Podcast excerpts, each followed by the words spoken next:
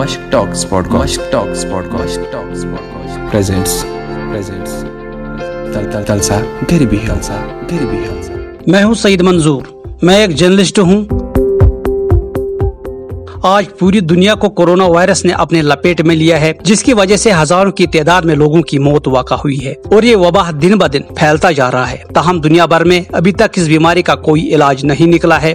اب اس بیماری کا ایک علاج ہے سوشل ڈسٹینس قائم کرنا، جس کی وجہ سے یہ بیماری قابو ہو سکتی ہے۔ میری میسج یہ ہے کہ ہم پل پل کی خبریں آپ تک پہنچائیں گے، لیکن آپ اپنے گھروں میں بیٹھنے کو ترجیح دیں تاکہ اس بیماری پر قابو پایا جا سکے۔ Follow us on Spotify, Google Podcast, Radio Public, Anchor, Reverse, Facebook, Instagram, Twitter at The Mushk Talks. Mushk Talks.